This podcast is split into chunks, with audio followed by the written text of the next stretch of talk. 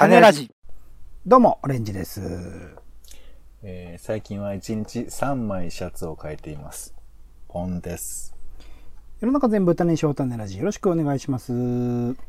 今週楽しみたいテレビ、映画、イベント、展示、様々な娯楽ごとから気になったものを拾う種助のコーナーです。よろしくお願いいたします。お願いします。さあ、まずは先週楽しんだ娯楽ごとをピックアップ。さあ、オレンジさん。大変です。はい、どうしました？どうしました？もうね、いろいろ入りすぎちゃって、もうお金もかかってしょうがないんですよね。時間もかかサブるし。スクリプションサービスみたいなことなのかな？困っちゃうね。今週 U-NEXT と Hulu にも入っちゃいまして、もう、もう訳がわかんないじゃないその、もう、なんていうか。今のところがネットフリックス、アマゾンプライム、ディズニープラス、アップル TV プラス、そして UNEXT、Hulu と。まあ、はい。映像サブスクリプションだらけになってしまってですね、まあ、理由があるんですよ。UNEXT だとちょっと今あの先週ね、まあ、シドニエの騎士というアニメの映画の話しましたけどそれのまあ一連のシリーズを見るために必要だったんで入って。で今週は、えっと新しく今え映画公開中「少女歌劇レビュースターライト」というこれもまたアニメがありましてそれを見るためとかあと HBO のね作品でドラマとかドキュメンタリーとかウディ・アレンのねドキュメンタリーとかあったりするらしいのでそういうのも見なきゃなとか思ってるとああこれは UNEXT は入らないかなっていうのと Hulu についてはまああのついねこの収録日の前日に、えー最終回迎えました。コントが始まるといううー番組ドラマがありましてずっと好きで見てたんですけどそれの、まあ、特別編というかスピンオフ番組みたいな感じであのマクベスの23時という番組を Hulu 限定でで配信していたりしたのでまあいつかは入らなきゃいけないなと思ってたんですけど、まあ、最終回のこのタイミングに合わせてですね、まあ、一気にそれを見るために入ったりとかしてまして。まあ、こっちのね、フールについては特に、あの、日本のにフール法、フール日本法人は、まあ、にほぼ日本テレビで、大体ちょっと残念な番組が多かったりするので、必要な番組だけ見たらもう無料会員のうちにやめようかなと思ってるんですけど、UNEXT の方はね、ちょっと UI というか、その使い方含めてものすごくいいので、あちょっとこれ抜けられない。結構高いんですけどね、あのー雑誌の読み放題とかついてたりとか、あとポイントがついて、結構最新作の、最新作ちょっと古めみたいなやつの映画をあの UNEXT 上で見れたりするので、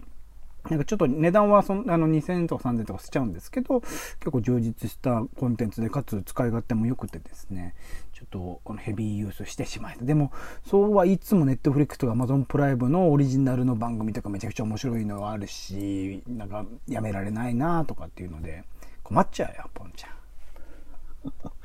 あのもうそんだけ全部、ほぼ全部加入してるわけですから、ちょっとなんかもうレビューとかしてくださいよ。そうねんなに入ってんだから。インプットっていっぱいいっぱいよね、今ね。そう、だからもう、もはや作品の話じゃなくて、こう、ボタンの押しやすさとかさ、探しやすさみたいなところにもちょっと目が行くでしょ、きっと。そうね、UNEXT は、あの、再生が一つ先に終わった後のその次の先に移行するもの、その、ネクトフレックス側とそこをクレジット削除すそれちょっとるとかっていう。別でまとめてもらって愛のないサービスがあったりするんですけど、なんかちゃんと入れてくれていいっていうね。はいはいはいはい。いろいろ多分それ聞きたい人もいると思いますんでね、比較してもらえるとね、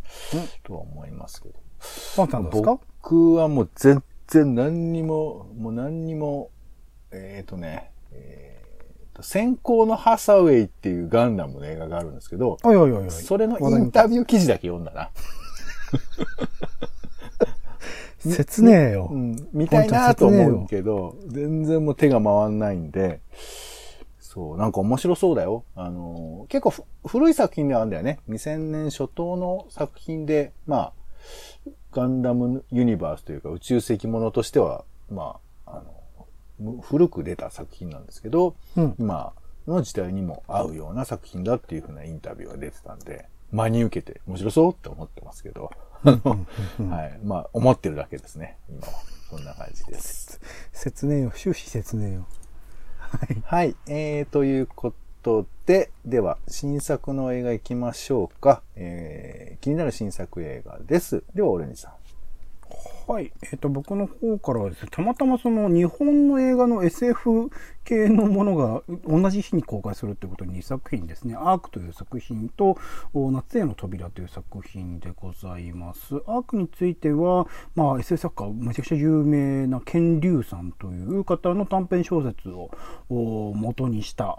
原作にした、えー、作品で、愚行録とかミツバチの遠来とか、僕すごい作品、好きな作品が多いんですが、石川慶監督という監監督が撮られた作品で、なんかまあ、あの、遠く、その、ちょっと先の未来における、なんかボディーワークスという遺体を生きた姿のまま保存できるように施術する仕事に就いた人の話みたいな。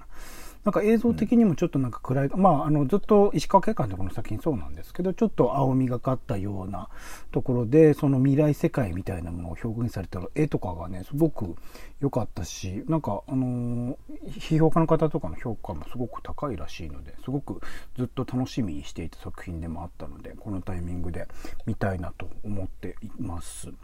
あと、夏への扉については、まあ、ロバート・ A・ハインラインのね、えっ、と、まあ、傑作 SF 小説と呼ばれる作品ですよ。それをまさかの、なんか、暴挙と言わないですけど、そうか、映画化するんだっていうふうにね、ざわざわしたらしいんですが、えー、こちらについては、えっ、ー、と、あれですね、三木隆弘監督というソラニンとかね、坂道のアポロンとか、まあ結構青春ものの映画撮らせたら、今のあの日本ではトップクラスと言われる、まあエンタメ性のね、高いような作品撮らせたら、っていう監督が今回はその SF、まあロボットみたいなものが当たり前にいる世界の、なんだ、描写をするということで、ここ、まあ、数年、数十年ですか、日本においては SF 映画っていうのが作られにくいと言われていた中で、まあ、ここ数年ちょいちょいで、ね、日本の SF 作品出てきてるので、この2作品がどういうふうに、まあ、世の中的に評価されるのかとかね、どれだけの人気を集められるのかっていうところはすごく気になるところではあります。楽しみにしております。はい。えー、うんはい、ありがとうございます。私の方からはですね、えー、ピーター・ラビット2、うん、バナーバスの誘惑ということで、あの、ピーター・ラビットってイメージの中ではさ、なんかこう、ソフトな柔らかい絵柄の中で、もうピーター・ラビットがこう服をさ、ちょっとおしゃれな服着てさ、なんか時々ウサギっぽいこう仕草を見せながらも、なんかこう、のんびり生活してるみたいなイメージじゃん。うん。だけどこの映画化されたのを俺見てさ、まあこれ2作目なんですけど、1作目がさ、このね、日本版と、えー、その海外版で予告編のね、テイストが全然違ったんですけど、これちょっと当時話題にもなったんですけど、これね、めちゃくちゃピーターラビットはね、悪辣なんですよ。激烈に悪辣で、もうこんな悪い奴いるのかみたいな。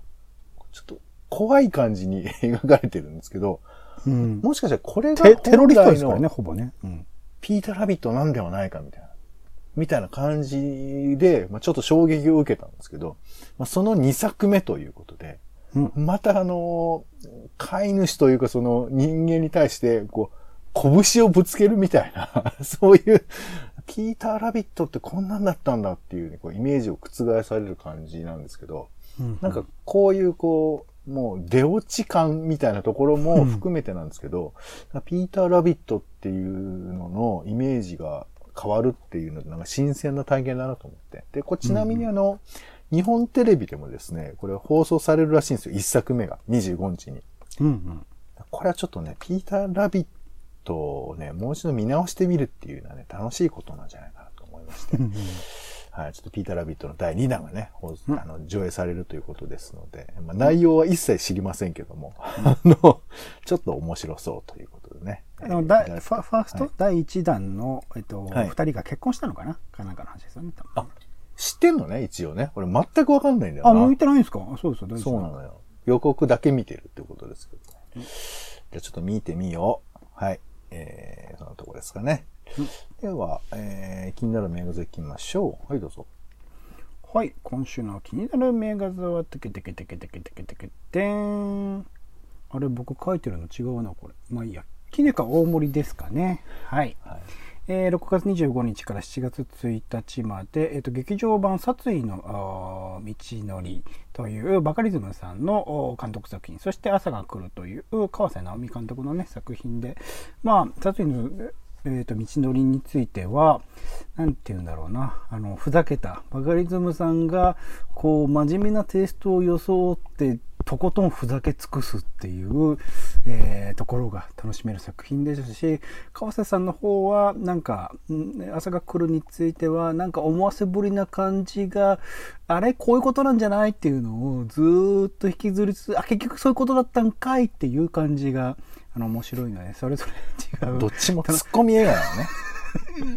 川瀬さんはそのつもりで作ってないと思うんですけど、僕はそういう感じで受け止めてしまったような作品です、ね、並べてあるってことはちょっとそういうことなんじゃないの？まあでも全体的にその暗いムードであるとかね、まああの、死の匂いとかっていうところで重なるところがあるっていうところの組み合わせ。さすがの編集。殺意の方は完全にそう想定してる作品ですから、多分ちょっと似てんじゃない？そういう意味では。似てんのかな？いや、川瀬、川瀬さんは怒ると思います。それを言われると怒ると思うので、えー、僕これ以上言わないですけど、はい。よくきねこ大盛り並べたね、これね。はい、思います。はい、ありがとうございました。うん、では、気になる家映画です。家で楽しめる映画ということで、うん、えー、今回は NHKBS シネマのですね、えー、BS プレミアムですね。6月24日です。うん、えー、ガンジーが上映さ、放映さ、放送されます。これ何回か紹介してるかもしれませんけどね、何度でも面白いと思いますが、えー、まあ、無抵抗主義というか、ね、非暴力、不服従をスローガンに、えインドの独立を目指したということですけど、なんかね、こう、いろいろこう自分たちの意見を伝えていく手法って、最近は特にね、こう抑圧されることが多いから、大変だなとかね、ミャンマーとかもどんどんとこう、なんていうか、対抗するための武力っていうことをね、必要になしてたりするわけですけど、うん、ガンジーの手法ってどうなったのかなっていうことを、まあちょっとこの映画を通して、うん、えー、改めて知ってもいいのかなというね。まあこれが正解というわけでもないかもしれないんですけど、まあちょっと、知ってみたいなという感じでね、6月24日 BS プレミアムのガンジーですね。はい、ありがとうございます。では、えー、気になるイベント行きましょうか、オレンジさん。はい。前もちょっとこの番組、あの、今後のコーナーで紹介したと思うんですけど、メタコン観光推進機構というのが去年かな、立ち上がりまして。メタ観光。はい、メタ観光ですね。その観光っていうものをいろいろとその場所におけるいろいろデータとか数値とかなんかいろんなものを組み合わせて新たな観光を生み出そうみたいな教こうあのー、機構なんですけど、そちらの、うん、オンライン公開勉強会というのが6月24日に開催されるそうです。テーマがメタ観光の作り方を考える会ということで、えー、人文学オープンデータ共同利用センターの鈴木、えー、近彦先生というのかな、江戸時代の浮世絵であるとか古地図などの資料のデジタル化を学びメタ観光での活用の仕方を考えるということで面白いですね。僕もいろいろとその冊子作ってる中で過去の歴史とか一応エリアのね、えー、歴史とか調べたりとかその資料とか集めたりしますけどそこに映っているものと今とものを比較するまあブラタモリ的な楽しみ方に近いのかな。そういうのもあったりするのでこういうところの勉強をしていろいろと観光のことを考えるの面白いんじゃないかなと思いますので参加無料だと思います YouTube で見られるそうなので、興味があったら見てみてください。はい、ありがとうございます。えー、じゃあ、続いて展示も行きましょうか。はい。えっ、ー、と、熊健吾展というのがやっているそうです。今ね、まあ、いろんな面でその注目を、今日本で一番注目を集める建築家である熊健吾さんの展示会ということで、なんかテーマが新しい公共性を作るための猫の5原則というテーマでやるそうなんですが、うん、まあ、展示の中で猫の視点から都市での生活を見直すリサーチプロジェクト東京計画にゃんにゃん猫ちゃん建築のゴロゴロ原則とかなんかそういう猫にまつわるような展示もあるのかなっていうね。まあいろんな意味でこう話題を呼んでる熊健吾先生なのでちょっとふざけてるのがねこれ荒らされないかなってちょっと不心配にはなりますがでも彼の作品彼の建築自体はあの面白いところも結構あるとは思います 面白いところも結構あるって何目線だよ。分からんけど、うん、あの価値がねある展示は、はい、あると思いますので、ね、あの興味ある人はぜひぜひ見に行ってみるといいんじゃないでしょうか。えっ、と、東京国立公園って面白いね。ね、面白いですね。猫の視点でね。こう、うんまあ別にそんな大げさなことじゃないけどさ、なんかいつもこう人間の視点で見ちゃってるけど、これ視点変えてみるってことをやらないとなって多分そういう話をされるんだろうね。どこかできっとね。うん、てかまあ街中から猫がいなくなったのは誰のせいかって話でもあるんですけどね。まあいいや。はい。はい。うん。ありがとうございます。はい、えー、ということで、えー、他にもね、えー、気になるものなどは、えー、ブログなどにも紹介していますので、そちらもご覧いただければなというふうに思います。はい、ということで、種ラジの種助でございました。うん。はい、ということで、終わりです。はい。お相手は、えー、今週こそは、うちから外に出たい、ポンと、オレンジでした。種ラジ、また